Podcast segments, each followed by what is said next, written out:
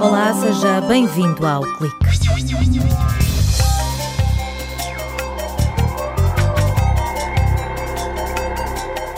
Uma equipa do Departamento de Geociências da Universidade de Aveiro usou técnicas não invasivas para desvendar alguns mistérios do Mosteiro da Batalha. O estudo revela informações sobre o que esconde o chão, as paredes e as colunas deste monumento. Carlos Fonseca, coordenador da Unidade de Vida Selvagem do Departamento de Biologia, sugere um passeio pelo município de Estarreja para conhecer os mamíferos e os percursos de natureza do Biorrio.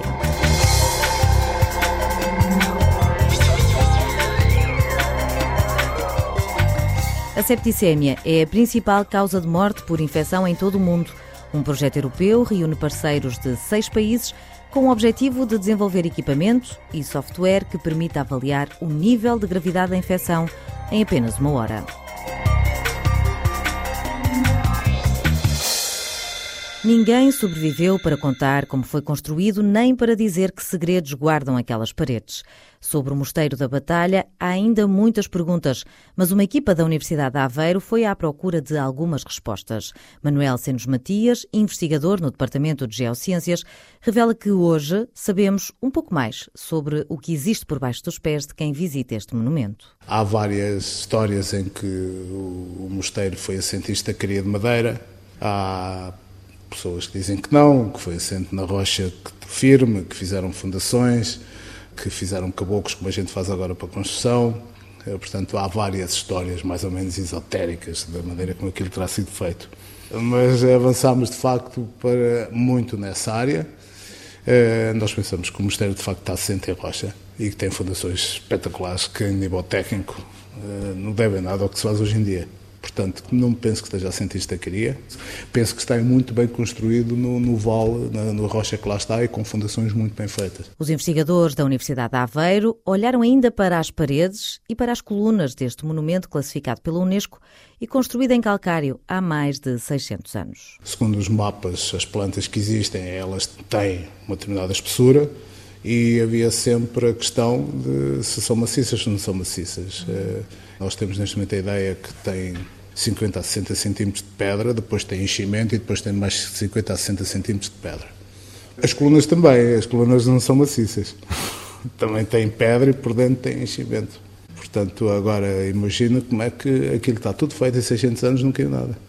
Está tudo muito bem feito. Além dos pormenores sobre os métodos de construção, os cientistas descobriram também estruturas geométricas que sugerem a existência de monumentos funerários. Foram descobertas várias assinaturas correspondentes a estruturas com uma geometria bastante definida que corresponderão eventualmente a monumentos funerários que estavam esquecidos. Mesmo dentro da igreja, dentro do claustro. A sala de capítulo é a sala onde está o soldado desconhecido. Também havia a ideia de ter lá sido sepultado o mestre Afonso Domingos. E de facto há lá estruturas. Ainda não sabemos o que é, mas há estruturas soterradas lá. Toda esta informação foi recolhida sem mexer uma pedra. Manuel Senos Matias explica que recorreram a técnicas que veem o que existe do outro lado sem destruir, tal como uma ecografia que mostra o bebê no ventre da mãe. São metodologias que tiram partido das diferentes propriedades dos materiais e do solo. Ou utilizamos radar, portanto, emissão de impulsos eletromagnéticos de, de, elevada frequência, que atravessam o terreno, as paredes, e que, devido às diferentes propriedades elétricas dos meios que atravessa, são refletidos e nós, mediante o tempo de trajeto das ondas de radar, conseguimos obter imagens do que queremos estudar. Também fizemos, eh, portanto, passar corrente elétrica, é corrente contínua, em que, repare, se tiver um bloco de rocha e um bloco de solo, a resistência à passagem da corrente elétrica é diferente e nós conseguimos distinguir, de facto, o, que é que se passa se tivermos rocha compacta, se tivermos solo. Mesma coisa se tivermos vazios. Perante as dúvidas que ainda sobram, o investigador da Universidade de Aveiro acredita que agora só escavando ou usando câmaras de filmar para espreitar. Existem coisas interessantíssimas na zona da, da, da entrada da capela do fundador. Existem coisas interessantíssimas que têm que ser investigadas, quer na capela do topo à direita, e essa, se for a que a gente pensa, vai ter repercussões históricas, quer na, na sala de capítulo. Agora, quem tem que tomar o passo seguinte vão ser as autoridades que governam, gerem, chame-lhe o que quiser, o património histórico e cultural deste país. O trabalho foi desenvolvido no âmbito de um protocolo celebrado entre a Universidade de Aveiro, a Direção-Geral do Património Cultural e a Câmara da Batalha. Todas estas descobertas vão ser partilhadas com o visitante numa exposição.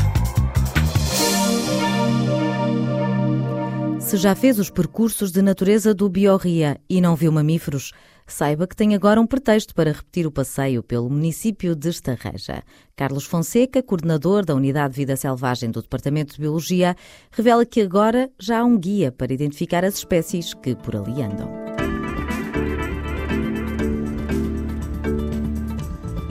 Percursos de natureza do Biorria, no município de Estarreja, são caminhos que aproximam o homem da fauna e da flora que povoam as margens e as zonas contíguas da região lagunar da Ria de Aveiro. Os trilhos que atravessam os caniçais e juncais, os arrozais e sapais ou os campos de bocage, diariamente calcorreados por observadores de aves, por fotógrafos de natureza, turmas escolares, grupos séniores ou turistas, levam todos estes visitantes a encontrar-se com a natureza. O contacto entre o homem e a vida selvagem permite conhecer, aprender, valorizar e respeitar o património natural desta região. Os visitantes têm o privilégio de poder observar ecossistemas raros, paisagens únicas e animais ameaçados que aqui encontram refúgio e alimento.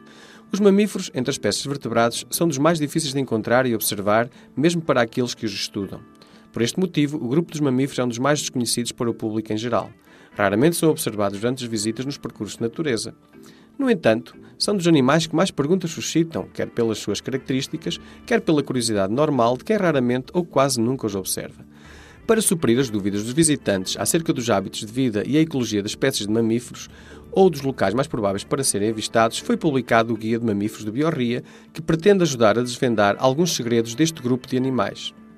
Este guia fornece fotos, ilustrações, relatos de campo e informações sobre a sua biologia numa linguagem acessível a todos e que contribui para a identificação das espécies observadas ou dos vestígios e marcas por elas deixados. Trata-se de um instrumento para o auxílio daqueles que pretendem enriquecer os seus conhecimentos sobre os mamíferos que podem ser encontrados e observados no Biorria ou até na região do Baixo Fogo Lagunar. Esta obra constitui não só um interessante e relevante apoio ao turista e ao transeunte na descoberta destes interessantes animais, como vem contribuir para diminuir a grande lacuna que existe em Portugal ao nível das publicações específicas sobre a nossa fauna de mamíferos. Fica a sugestão para os meses de férias que se aproximam. A septicémia é uma infecção grave que começa numa parte do corpo e se espalha através da corrente sanguínea, podendo levar à morte. São avaliados vários parâmetros para apurar o nível de gravidade, mas nos casos mais preocupantes, David Campos diz que essa análise é difícil e demora demasiado tempo para quem está entre a vida e a morte. Já existem definições de, septicémia em que podemos fazer uma análise eh, prévia do possível nível de septicémia que a pessoa pode ter. Contudo, para uh, casos mais graves de septicemia severa ou choque septicémico, é preciso ter uma análise mais detalhada de, da infecção e do tipo de infecção. E isto são análises que levam algum tempo, algum tempo a fazer.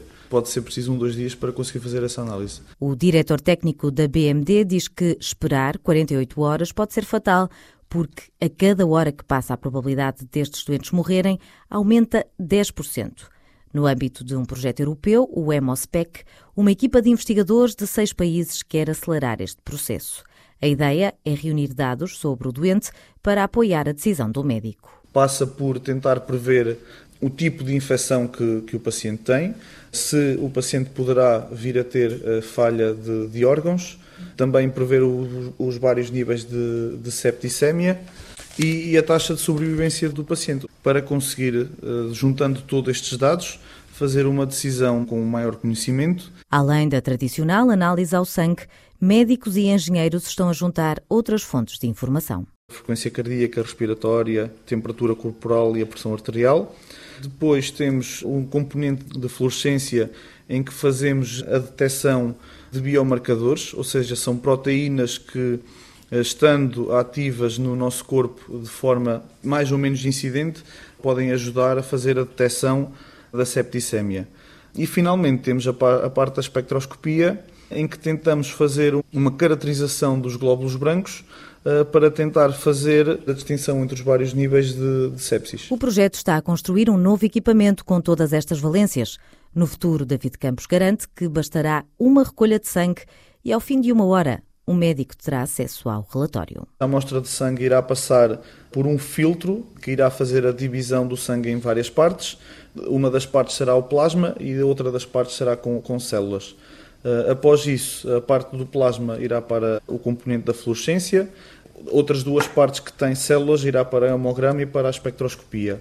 No final, este equipamento será instalado em dois hospitais, um em Jena, na Alemanha, e outro em Atenas. David Campos adianta que o contributo da BMD, uma empresa sediada na incubadora da Universidade de Aveiro, passa por colocar em diálogo as diferentes fontes de informação e fazer a análise dos dados. A BMD Software tem o papel de, eh, numa primeira fase, eh, tornar possível a comunicação destes vários equipamentos num só sistema e a agregação de toda esta informação numa base de dados central e, a posteriori, fazer uma análise detalhada de todos estes dados e conseguirmos criar um, um algoritmo de decisão que irá tentar extrair informação destes dados que possa levar a uma ajuda no diagnóstico.